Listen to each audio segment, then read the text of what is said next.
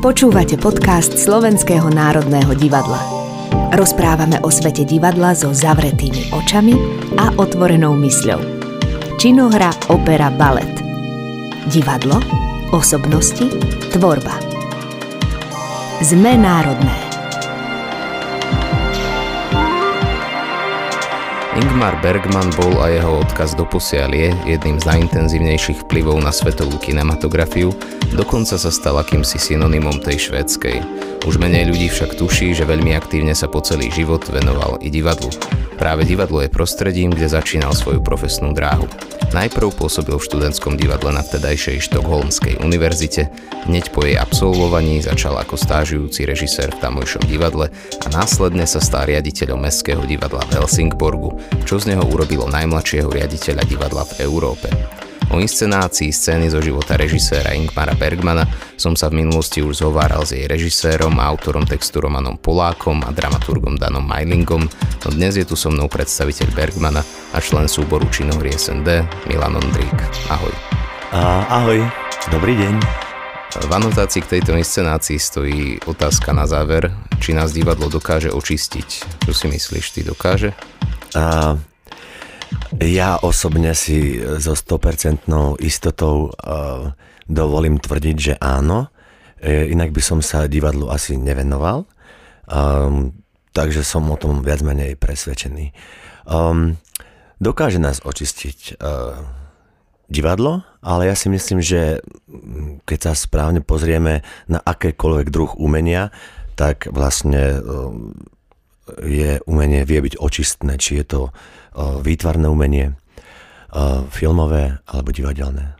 A akým spôsobom taká očista prebieha z tvojho pohľadu? Z môjho pohľadu to prebieha veľmi jednoducho. Mm, rozdeľujem to na dve očisty. Keď som účastný predstavenia ako divák, vtedy sa mi to potvrdzuje a z toho druhého hľadiska funguje to pre mňa aj ako taká očista pre mňa ako pre človeka, že sa očistujem, alebo dá sa povedať, nazvem takéto slovo, ale spovedám zo svojich emócií, zo svojich pocitov sám na javisku a odhalujem svoje temné alebo pozitívne stránky. Takže, takže očista z jednej aj z druhej strany. A tá divácká očista prebieha ako? A, takže ja som veľmi vďačný divák, či je to ľahší žáner, tak som veľmi vďačný, že veľa reagujem, a veľa sa smejem, mám pocit, že aj vyrušujem, keď ma susedia v divadle niektorí vidia a vedia, že som herec, tak mám pocit, že, že ma podozrievajú, že som tam len preto, aby som ľudí rozosmieval. A naopak e, veľmi rýchlo sa viem dojať nad, e, nad dokonca aj vecami, ktoré sú pre niekoho zdanlivo patetické. E, pri filme takisto, že presne viem, že už teraz zaznie nejaký tón pri nejakej situácii v komerčných um, filmoch, tak proste už čakám, že teraz príde ten tón a na povel mi vy, vyhrknú slzy. Takže um, ja som si to tak povedal, aj som to tak prijal. Ja som uh, Milan Ondrík, MO, Uh, to znamená, že niekedy som aj mimo obraz, ale väčšinou som uh, emocionálny človek a snažím sa s tým pracovať aj na javisku. A kedy si sa, ako pr- kedy si sa prvý raz stretol s Bergmanom, ako s jeho osobnosťou aj s jeho tvorbou? Mm-hmm, prvýkrát, keď som videl film 7. pečať, a, a nejakým spôsobom som to nehodnotil a alebo nepozeral som sa na to ako nejaké dielo. O, o Bergmanovi som veľa toho nevedel, ale pamätám si doteraz jednoducho tú atmosféru, tú mrazivú a e, silnú, ktorú vlastne si viem e, privolať aj teraz. A to bol film 7. pečať. Čítal si aj niečo z jeho, z jeho textov? Um, čítal, som, čítal som nejaké nejaké veci, ktoré, ktoré sa týkali vlastne uh, tie spisy od jeho céry, vlastne to som si tak zbežne prečítal, ale um, najviac som sa tomu venoval skrz uh, scenár, ktorý som dostal uh, upravený Romanom Polákom a jednoducho toľko toho materiálu a informácií, čo tam boli vlastne zhrnuté, tak uh, mi to dalo nejakým spôsobom širší obzor o ňom. Ale uh, keď som to išiel robiť, tak určite som sa na to nepozeral, že som chcel hrať konkrétnu postavu, ale vychádzal som, že čo mňa osobne spája s jeho životom a aké, v akých situáciách som sa ocitol. Keď sme sa s Romanom Polakom veľa o tom rozprávali, on hovoril, že prečo vybral konkrétnu časť alebo situáciu, tak mám pocit, že sme sa niekedy dobiehali, či to bolo z detstva, jeho Bergmanovho detstva a Roman hovoril o sebe, o svojom detstve, tak ja som, mám pocit, že niekedy aj tromfol a hovoril som ešte silnejšie zážitky, či sa týkajú situácií detstva, keď ohľadom situácií e, v kostole alebo um, na salaši a mm. rôzne takéto a skrz túto obyčajnosť som sa pozeral na neho, cez túto človečinu a nie cez nejakú filozofiu alebo kopírovanie e, veľkého človeka mm-hmm. Bergmana. A čo máš s ním teda podľa teba spoločné? A najskôr som si myslel, že nič, ale hrozne veľa vecí, e, hrozne silných zážitkov spojené, v spojitosti s vierou, v spojitosti s tým, že jeho otec bol e, kňaz. Ja som od mala ministroval, od mala som sa pozeral ako aj Bergman na veľa mŕtvol počas, počas ministrovania pohrebov a tak ďalej a tak ďalej, že vlastne som to bral ako keby takú súčasť, súčasť života. A pozeral som sa to dá sa povedať ako v tej situácii, keď som bol dieťa, tak som to bral tak brechtovsky s takým nadhľadom a, a vlastne mm, Uh, to som si tak pripomínal, že keď som hovoril alebo o nejakých zásadných alebo ťažkých monologoch Bergmanových, tak som sa to snažil tiež s nejakým nadhľadom, lebo som si spomínal na to moje detstvo, ako som to vnímal ja. Uh, keby som takéto veci napríklad nezažil, čo sa týka napríklad mŕtvol alebo bežnou súčasťou života, čo je smrť, tak asi by som sa toho viac bál. No, ale takto, takto som to sa snažil nejakým spôsobom eh, vnímať eh, s nadhľadom. Hm. A Bergman sa podľa teba bál smrti? Mm, no, ja si myslím, že áno. Ja si myslím, že áno. A ja ako dieťa som si veľakrát kladol otázku, že čo bude, keď príde koniec. A dokonca to mám aj v, v replikách. A sám sa nad tým pri každom predstavení zamýšľam, že poviem si, že čo bude, keď bude koniec. Ale koniec je iba pomenovanie toho konca. Ale keď si za tým rozmýšľam, že keď poviem slovo koniec, tak si uvedomím, že ale ten koniec je naozaj, že koniec, to nie je len to slovo, ale že ten koniec, že čo bude potom. Že bude ten pokoj, bude ten uh, kľud, uh, bude to nejakým spôsobom vyslobodenie, bude to krásne a potom si poviem, no ale to bude koniec, že vtedy už nebudem vedieť to nejakým spôsobom vnímať a vlastne ten koniec ako keby pre mňa doteraz nemá tú odpoveď toho konca, pretože ten koniec som zatiaľ nezažil. Ale to znie každopádne no, ist, istým, istým spôsobom fajn, že máš priestor v práci premyšľať nad týmto, pretože ja nad tým uvažujem občas tiež, ale uvažujem nad tým vo voľnom čase, hej, že nie je úplne príjemné trávenie voľného času. Uh...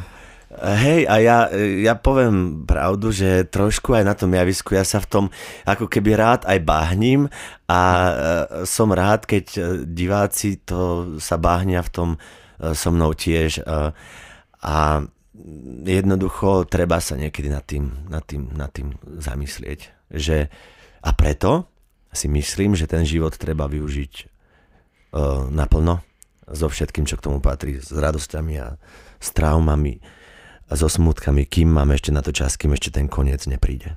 A ako by si túto postavu porovnal s inými, ktoré si stvárnil? Stvárnil si už aj nejaké podobné? Ja mám pocit, že asi aj áno.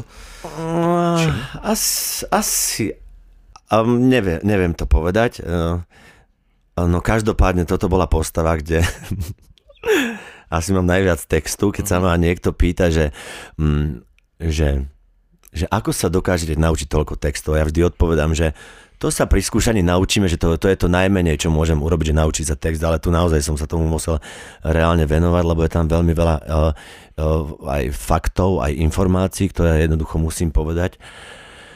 A potom okrem toho sa musím, okrem tých faktov sa musím do tých situácií ako keby vrácať a reálne v tých situáciách byť, či sa vraciam do nejakého detstva, alebo do jeho pokročilejšieho veku. Takže vlastne ten text bol pre mňa ako keby prvorady v tomto momente, pretože mm, som si povedal, že keď budem vedieť ten text na 120%, tak až potom, ako tiež sa hovorí v tej hre, herec je slobodný až vtedy, keď uh, dokonal ovláda text. A v tomto prípade sa mi to ako keby potvrdilo a nesnažím sa vkladať do nejakých pocitov alebo emócií, jednoducho sa snažím na tom javisku byť a o mnoho som slobodnejší, keď teda ovládam základ, čo by herec ovládať mal a to je text.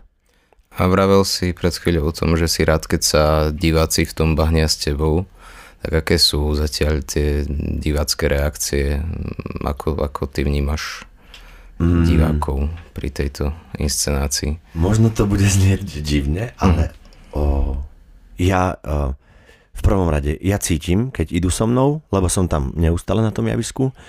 Um, hrali sme to dosť málo krát, uh, veľa námahy ma stojí, že si to musím za každým uh, obnovať a opakovať, ale keď už príde ten moment, tak jednoducho uh, zabudnem na to a žijem na tom javisku. A, ale čo sa týka reakcií, na toto náražam, čo som na mhm. začiatku mm. povedal, že mňa to v tomto momente a pri tomto predstavení absolútne nezaujíma. Mm.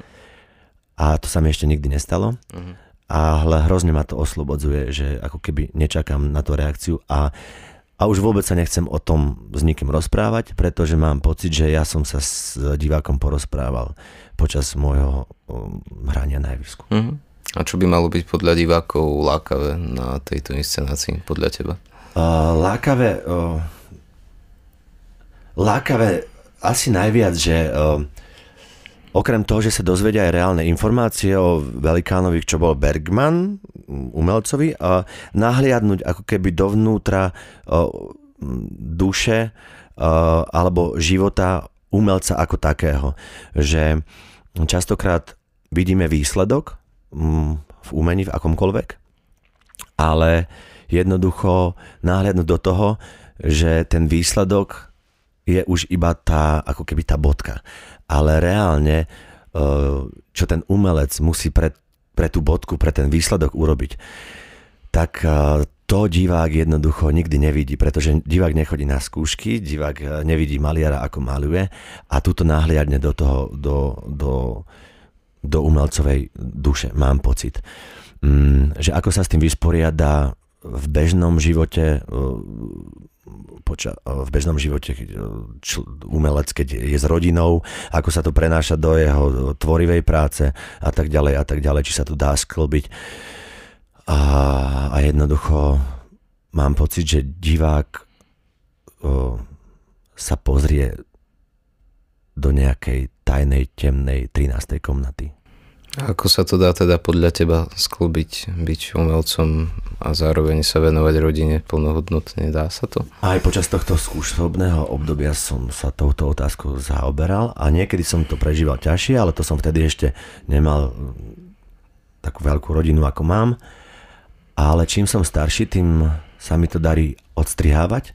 Znamená, že keď pracujem, tak pracujem a keď som doma, sa snažím byť um, otcom alebo dobrým človekom, ale nechávam tie veci nechávam tie veci na javisku.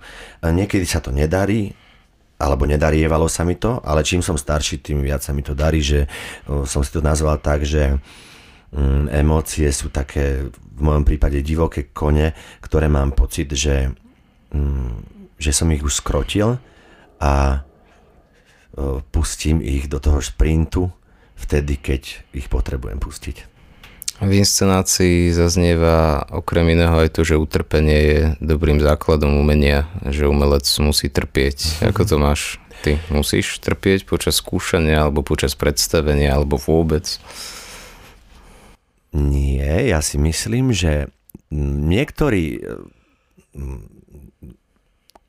neviem, kolegovia, nehovorím o našom divadle, ale aj čo si všímam hercov alebo umelcov, ľudia majú predstavu, že oni trpia, oni sa žijú bohémsky život a vlastne, že oni vtedy vedia tvoriť, keď sa týrajú a trápia, alebo si vymýšľajú svoje utrpenie že teraz sme chorí a teraz ma ľutujte, pretože vtedy podám najlepší výkon, ale ja som si to tak pomenoval, že ja si svoje problémy a svoje utrpenia nehľadám, pretože v živote si ma nachádzajú samé a, a myslím si, že mám dosť pestrý život na to, že nepotrebujem ešte viac utrpenia alebo mm, smutných alebo veselých vecí, pretože ten život mám plnokrvný a plnohodnotný, čo sa týka každého druhu pocitov a emócií. A keby to máš porovnať, tak máš radšej ten tragický žáner, alebo komédiu, alebo... Ja, to je dobrá otázka a mm. veľmi rád na ňu odpoviem. Mám rád tú kombináciu.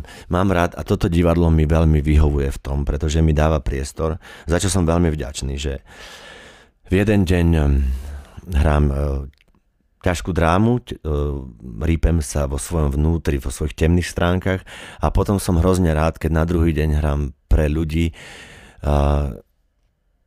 ľudovú zábavu, kde sa ľudia tešia a radujú spolu so mnou a cítim, že, že je to taká ako keby psychohygiena aj pre mňa.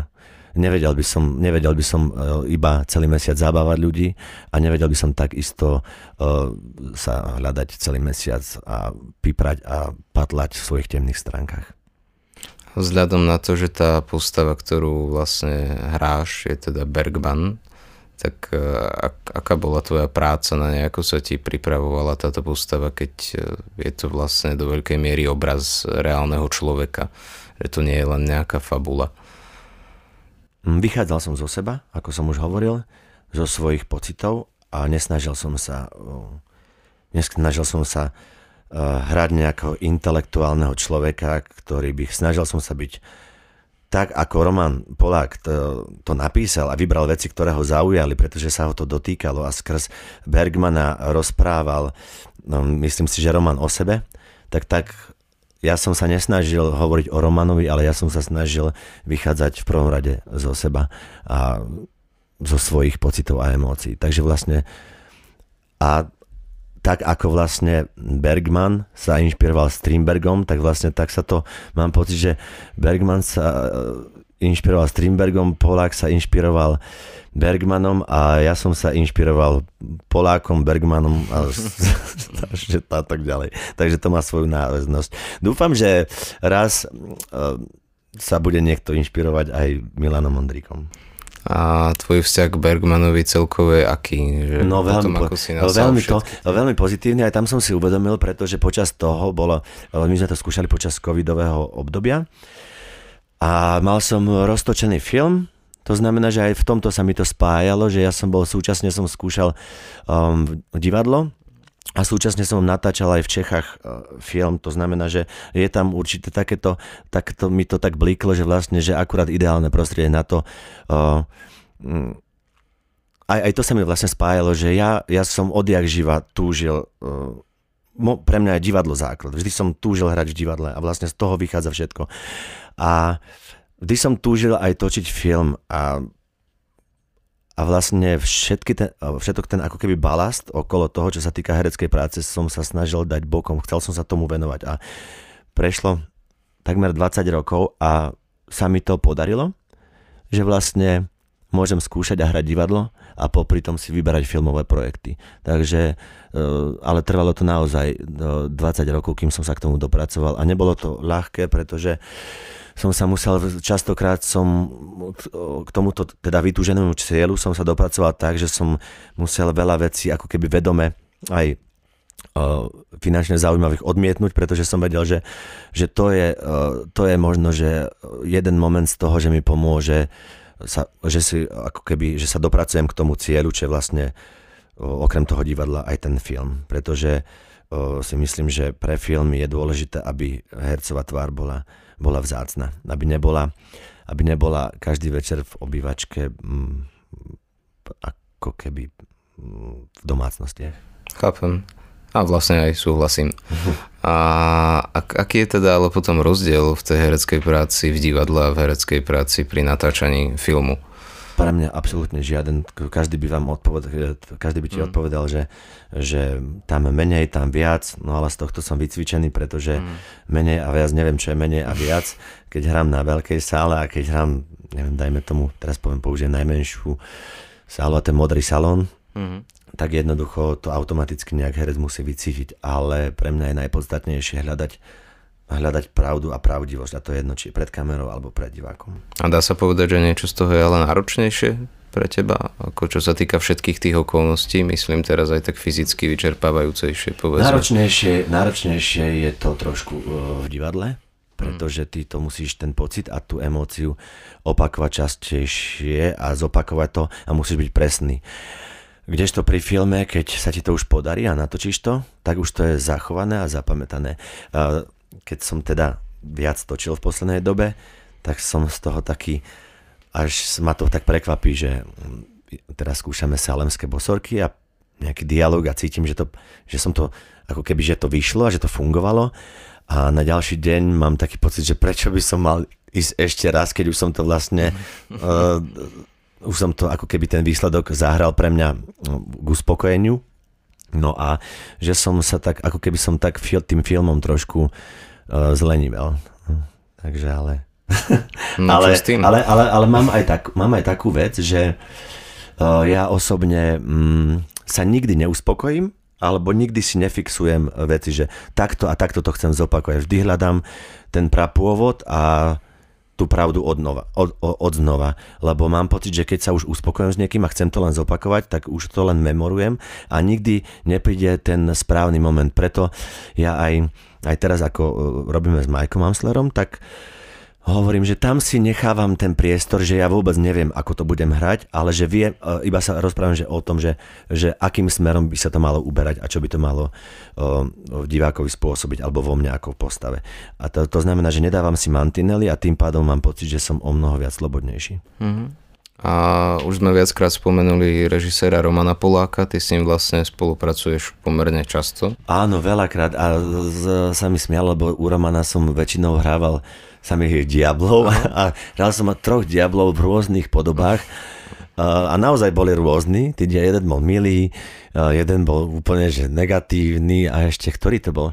No, ale už od čias ešte keď som bol v Nitrianskom divadle, tak prvá skúsenosť bola, tam sme robili hru Piargy, veľmi som to predstavenie mal rád a tam sme sa stretli a myslím, že sme sa aj ako ako tvorcovia, alebo ako poviem umelci, keď sa môžem tak vedľa Romana pomenovať, takže sme sa uh, stretli a že si, že si rozumieme aj ľudsky.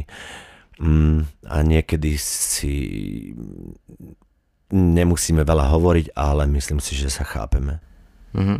A prinášajú ti ešte niečo ďalšie, tieto spolupráce s ním? Mm, hej, pretože každá tá hra, každá tá téma je iná. To znamená, že tam sa zmení, spolupráca je ako keby rovnaká, rovnako intenzívna, ale tá téma je vždy iná. To znamená, že vždy je niečo obohacujúcejšie. Ja si spomínam práve, že ešte keď som bol na konzervatóriu Nitre, tak som videl koniec hry Mitanov, ktorý uh-huh. myslím, že režiroval. A vidíš, no a toto, toto je predstavenie, ktoré mi to trošku ako keby o, tou formou, štruktúrou uh, pripomenulo. Uh-huh. Keď si sa pýtal na začiatku, že či nejakú podobnú hru, tak vlastne koniec hry bola v niečom pre mňa podobná. Um, tiež náročná a tiež uh, bola, bola ako keby podobným spôsobom uh, dramaturgicky vystavaná. Uh-huh. A v inscenácii scény zo života režiséra Ingmara Bergmana je dosť prítomná aj téma sexuality a perverzie a podobných vecí. Aký, aký je tvoj postoj k týmto témam a k nahote na javisku? Mm. a k nahote na javisku to uh, ja si myslím, že nahota je, keď je použitá správne, je veľmi dôležitá, dokonca aj keď sa bavíme o Romanovi, už som hral nahy v jeho inscenáciách, Fúha, fakt, dvakrát som hral nahy, ale pre mňa tá nahota je o mnoho, o, o mnoho náro... fyzická nahota je veľmi jednoduchá, ale o mnoho náročnejšia je nahota duševná, vyzlieť sa na javisku duševne a oslobodiť sa zo svojich temných stránok alebo z duševných problémov. To je, to je tá náročnejšia. Čo sa týka Bermana, tak väčšinou to je o tom, ako, ako sa mladý človek hľadá a vlastne ním to nejako burcuje. Mm, každý človek si tým jednoducho musí prejsť a ja si myslím, že že keď e, je to potrebné, tak tá téma by mala byť odtabuizovaná a ma, teraz nad tým rozmýšľam, pretože sa to blíži, mám 11-ročného syna, bude mať 12 a snažím sa o týchto veciach s ním otvorene rozprávať. Mm, pretože u nás, napríklad keď ja som vyrastal, tak tieto témy sme veľmi nerozoberali a neanalizovali, pretože boli ako keby tým, že som z, z veľmi silnej kresťanskej rodiny, tak sme sa o tých veciach nerozprávali a skôr sme tieto informácie získavali od kamarátov a bavili sme sa o nich na tajno, pretože sme nemohli o, o tom rozprávať, ale myslím si, že tieto veci by mali byť komunikované, hlavne čo sa týka mm, dospievajúceho človeka a pretože potom, pretože na každého to raz príde a treba to tým mladým ľuďom uľahčiť. Napriek všetkému máš ale pocit, že je v inscenácii aj nejaký humor? Alebo... Ale áno, však tam hrá Danko Fischer som so mnou. Takže uh, ináč veľmi, veľmi mi pomáha Danko Fischer, že tam stojí uh, so mnou na tom javisku a vedie so mnou ako keby to interview.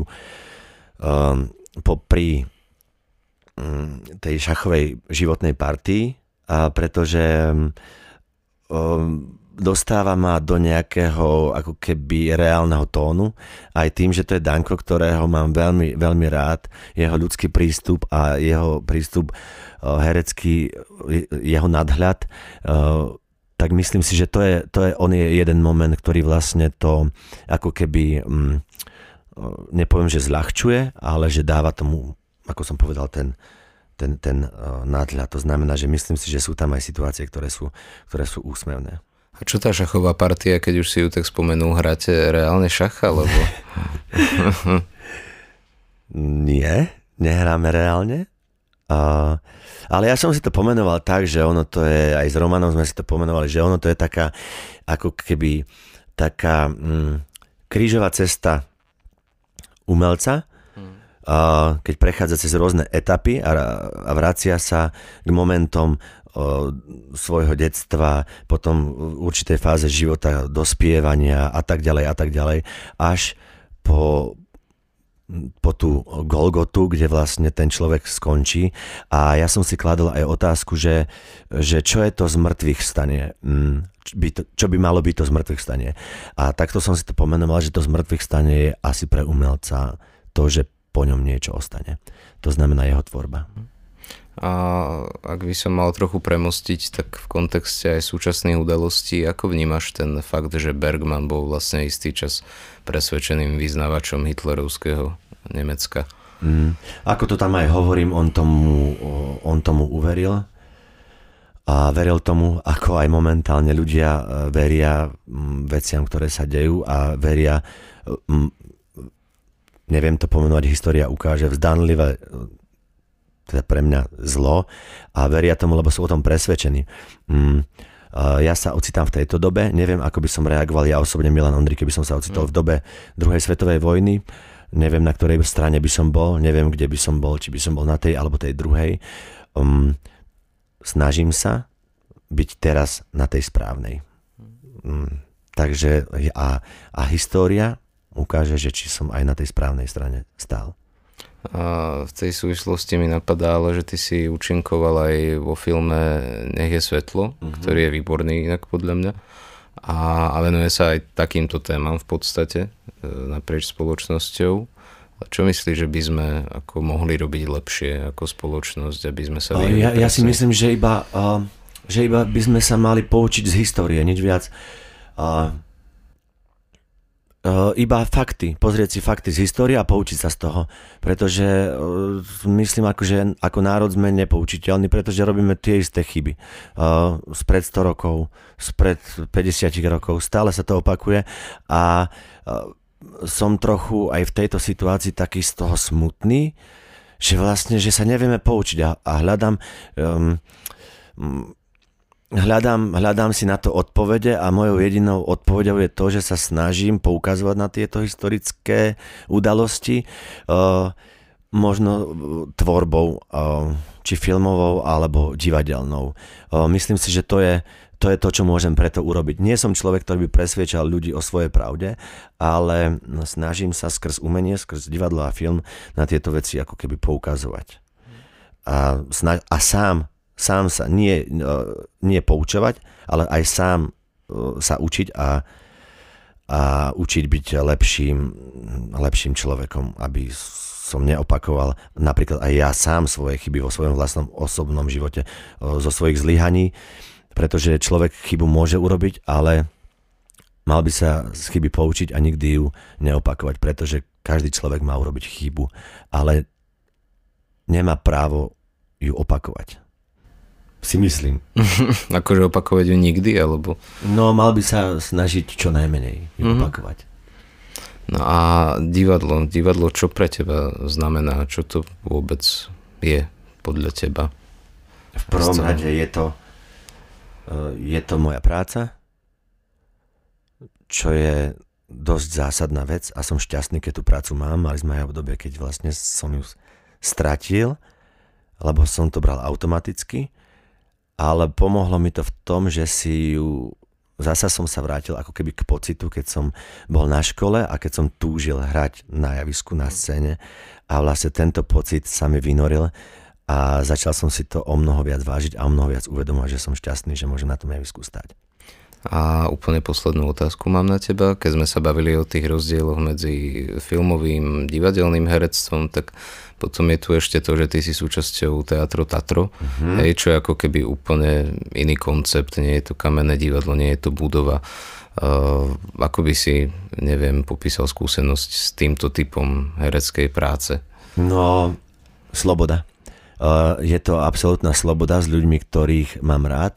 A túto slobodu a tento pocit uh, sa snažím uh, pretaviť aj tu, k nám, do, do Kamenného Slovenského národného divadla. A úprimne poviem pravdu, že veľakrát sa mi to aj darí, pretože mám, mám skvelých kolegov a aj s, s Danivo ľuďmi, ktorými si možno, že na prvý krát alebo na prvý dojem nerozumiem, tak vlastne dá sa týmto pozitívnym prístupom k tomu pristupovať tak, že, že, že všetky uh, veci sa dajú prekonať a a vlastne, a učím sa, ja sa učím napríklad, naozaj to funguje, že učím sa byť uh, lepším človekom a tým, po, pocit, uh, tým pádom mám pocit, že sa, že sa zdokonalujem aj v tom, že som ako keby lepší herec, alebo on to s tým súvisí. A uh, čím viac tvorivých kolegov alebo kamarátov vedľa mňa sú, ktorí sú pozitívni a dobrí ľudia, tým mám pocit, že vlastne aj tie veci, ktoré vznikajú, sú uh, kvalitnejšie a pozitívnejšie. A, a vlastne takto sa snažím pristupovať k práci. Tak uh, o inscenácii scény zo života režiséra Ingmara Bergmana a ďalších témach som sa dnes hováral s Milanom Ondrikom, predstaviteľom hlavnej postavy. Ďakujem ti, pekný deň. A ja ďakujem. Čau. Počúvali ste podcast Zme národné. Činohra, opera a balet spolu na jednom mieste. Generálny partner podcastov SND Tatra Banka.